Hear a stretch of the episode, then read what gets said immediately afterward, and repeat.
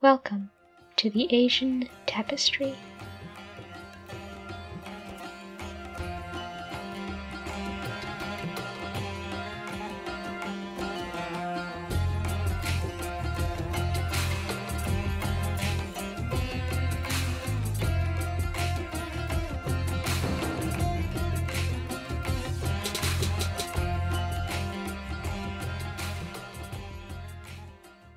Chapter 2 Harisarman and the Frog Who Saved His Life.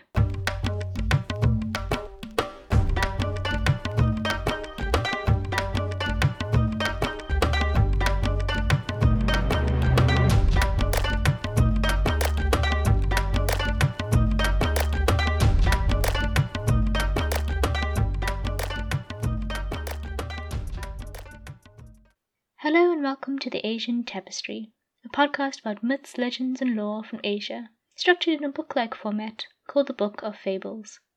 Chapter 1 of the Book of Fables was an animal tale revolving around a tiger, a jackal, and a Brahmin. Chapter 2 is called Harisarman and the Frog Who Saved His Life, a second fable from India. Within, you will find a gullible king, a fortunate man, and a fine frog who holds our hero's fate within his small, soft hands.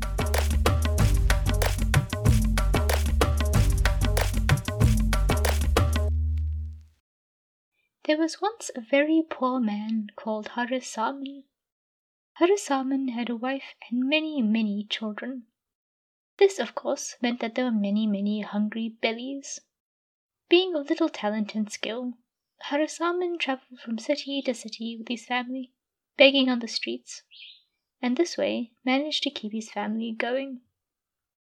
Eventually he reached a certain city, and managed, to his great surprise, and that of his wife's, to find employment in the wealthy household of a man called Sthuladatta. Harisarman became an attendant, his wife a servant in the household, and his sons looked after the magnificent cows belonging to the house.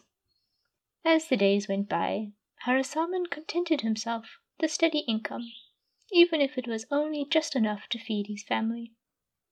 Then, some months later, it was announced that one of the daughters of Sthuladatta was to be married and a grand wedding was to take place.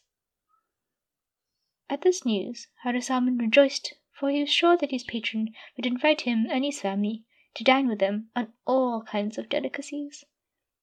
But as Harisarman, his wife, and their children watched plates and plates of food come out of the kitchen and pass right over their heads, they realized that they were never going to be served any food.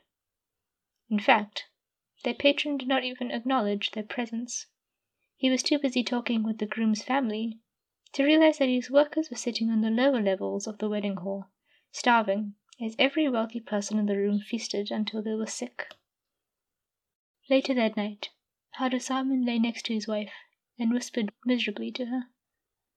Our pathetic situation is my fault, he said, tears stinging his eyes even as he rubbed them away angrily. His wife pressed his other hand with hers as she tried to comfort him. Do not blame yourself for what fate has given us. You have tried so hard for us all, and we should rejoice to be no longer begging on the streets. See how far we have come, she said, in an attempt to cheer his spirits. But this did not help Harisarman, though he offered his wife a weak smile in gratitude. You are too good to me, my wife, but I must find a way to improve our lives. And I think I have an idea. It's risky, but if you trust me, it may work he added with a hopeful glance at his wife. She nodded, and he explained his plan as they lay together in the dark. The next day, Sthuladatta was awakened by angry cries and shouts within his household. Hurrying out of his chamber, he found his new son in law angrily shouting at the guards of the house, while his wife twisted the edge of her anchal nervously. What is going on? Why has my entire household gone mad? Sthuladatta shouted, and servants ran here and there in distress. His son in law turned and, paying his respects to his father in law, explained the situation to him. My most prized horse has been stolen from inside this very house. I must get him back. He is my father's, his son in law explained. Sthuladatta saw how important this was for, for his new son, and clapped his hands loudly to get the attention of his servants.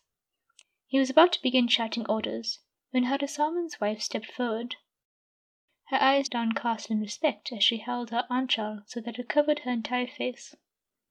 My lord, if I may speak, I may be able to help, she murmured, just loud enough for Stiladatta to hear. He motioned for her to continue. My husband is a wise man, adept in astrology and the magical sciences.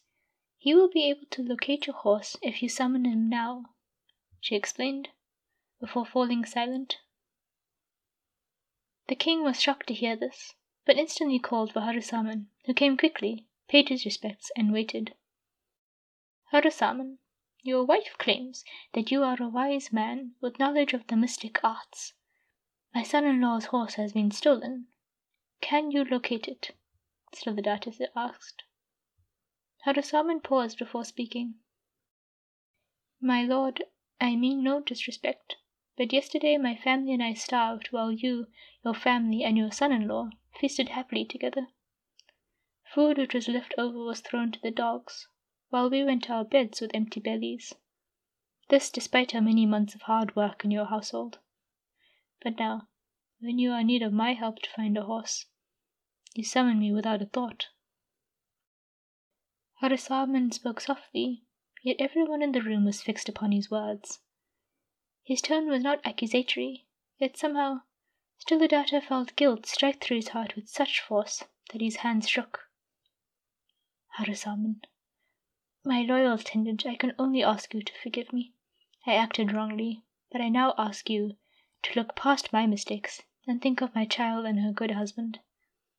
This horse is precious to them, and you will have my eternal gratitude if you were to find it. The king added sincerely. Harisarman was silent for some moments, but then nodded and smiled. It would be my honor, my lord. I'll need some ash and something associated with the horse, he requested.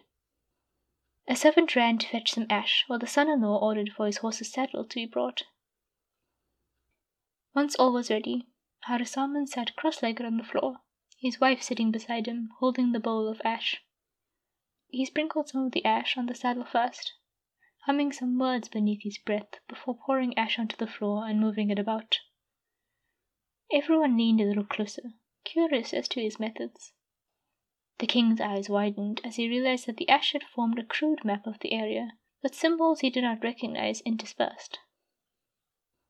Harisarman then examined the saddle closely, running his fingers across the material before exclaiming happily, Aha! He plucked a hair from the material, and with another string of foreign words, threw the hair high into the air. Everyone gasped and tilted their heads, watching enraptured as the hair drifted slowly down. The hair wavered slightly before moving quite suddenly to the left and settling down on the map of ash. Harisarman pointed at the hair. There, there is your horse, my lord. He has been tied up near the boundary line in the south quarters. But you must be quick, for the thieves will be back by midnight to steal them away forever.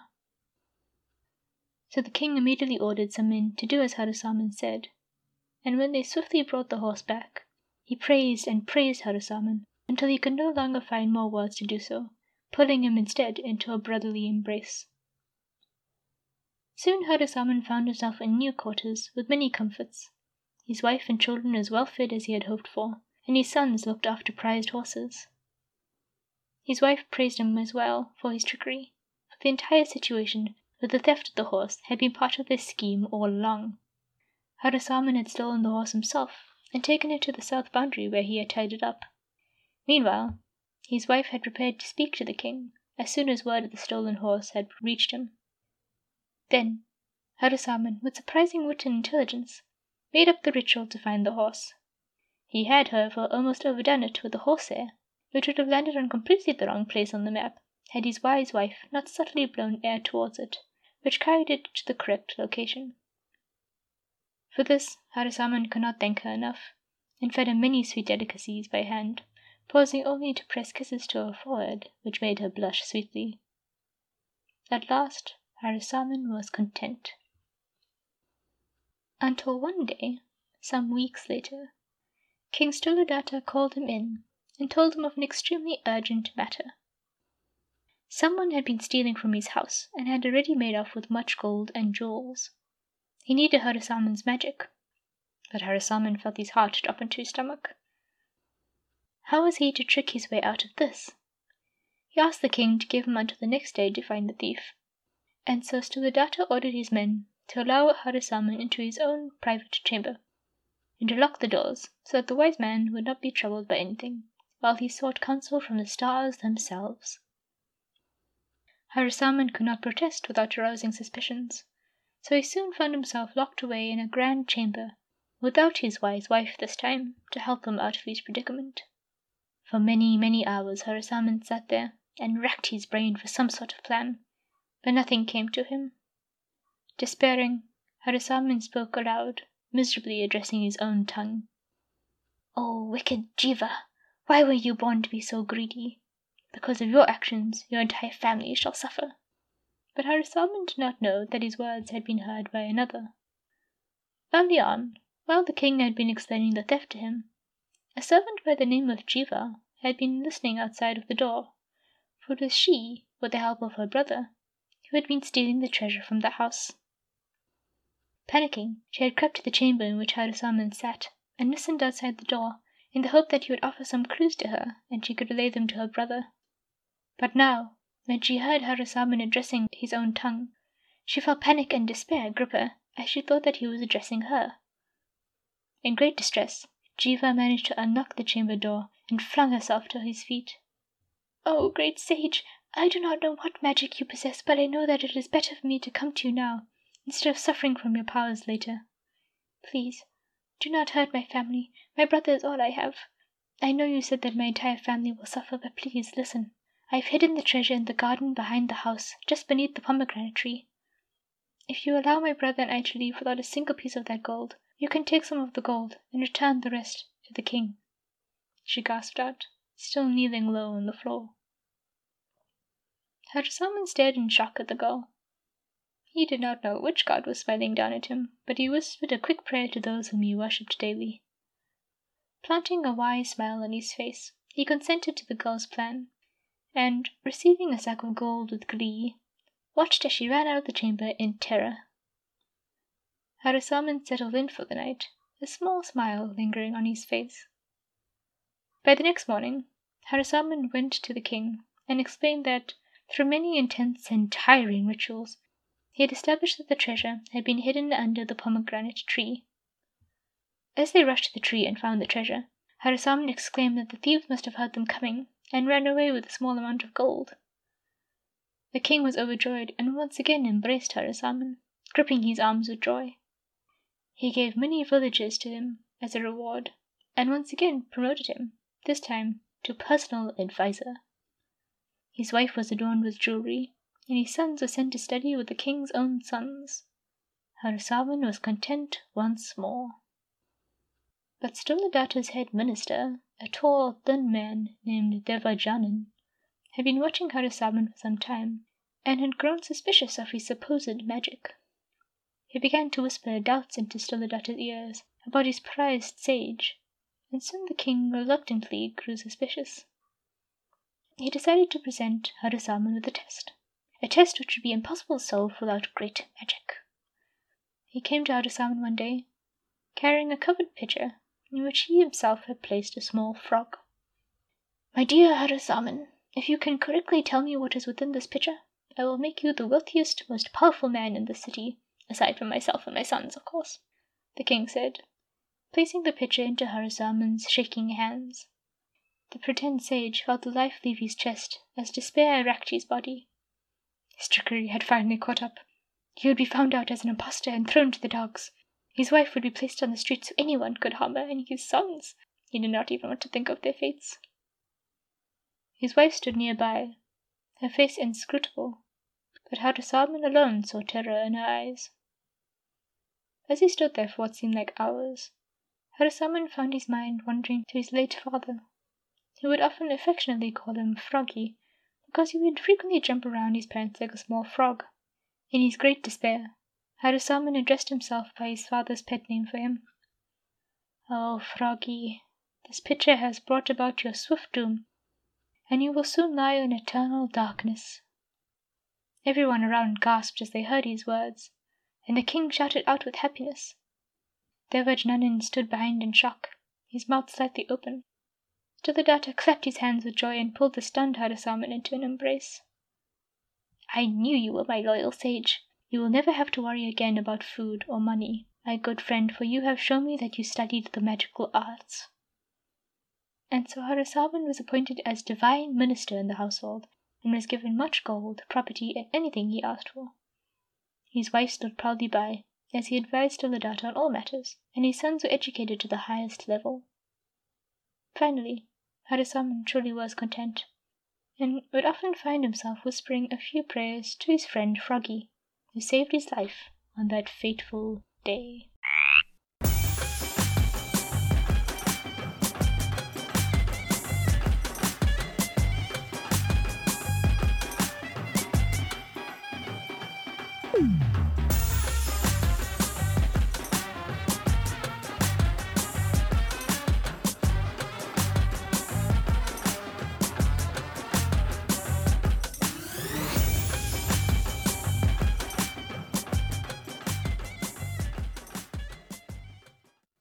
That was such a lovely tale to tell. Funny, sad, tense at times, but always enjoyable. What fortune Harisarman had, especially when it came to Jiva the thief and Jiva his tongue. Once again, I've written this tale in my own style. My main original source for this chapter is a story called Harisarman by Joseph Jacobs, which was written in 1892. You can hear a little more about Jacobs in chapter 1. I added and changed a few things, such as Harisarman's wife, I fished out her character and gave her a description, and greatly elaborated the ritual scene and Harisarman's part in that. As for chapter 1, I used some authentic words. In this case I described Stiladatta's daughter as fidgeting anxiously with her anchal, and Harisarman's wife as wearing the anchal so that it covers her entire face. The anchal is the loose end of a sari, a traditional woman's garment from the Indian subcontinent, which is often pulled up and over a woman's face to indicate that she is married. Before we end, I have a lovely promo from Happily Ever Haunted podcast. Hey Milton, what's your favorite cryptid? That's easy, Bailey. It's a Mothman. It just shows up, warns you of danger, and then just leaves. It's literally me at any party. What about you? Mine would have to be Bigfoot. She's a world traveler, and much like me during quarantine, she's real hairy. If you love all things strange and obscure, then you will love the Happily Ever Haunted podcast. My wife, Bailey, and my husband Milton cover all things paranormal and beyond in a fun and entertaining way. You can find our podcast on your favorite podcast app. And remember, those that haunt together stay together.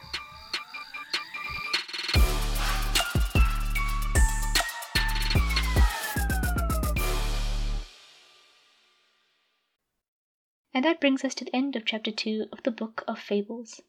I sincerely hope that you have enjoyed this tale, and that you join me once more for chapter 3. If you like what you hear, please take a few moments to leave a review on Apple Podcasts or anywhere else you can leave reviews, and subscribe on whichever podcast platform you use.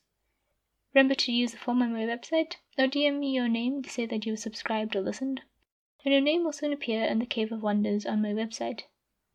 Follow on Twitter and Instagram at Asian Tapestry One, and email me at the Asian Tapestry Pod at gmail.com. This podcast is a proud member of the Straight Up Strange Network and please check us out via the link in the show notes. Intro music was Jalandhar by Kevin MacLeod, and outro music is Raga, Dance of Music by Aakash Gandhi. Further details, including license information, may be found in the show notes. I have been your host, the Shirapata, and you've been listening to The Asian Tapestry. Join me next time for Chapter 3 of the Book of Fables.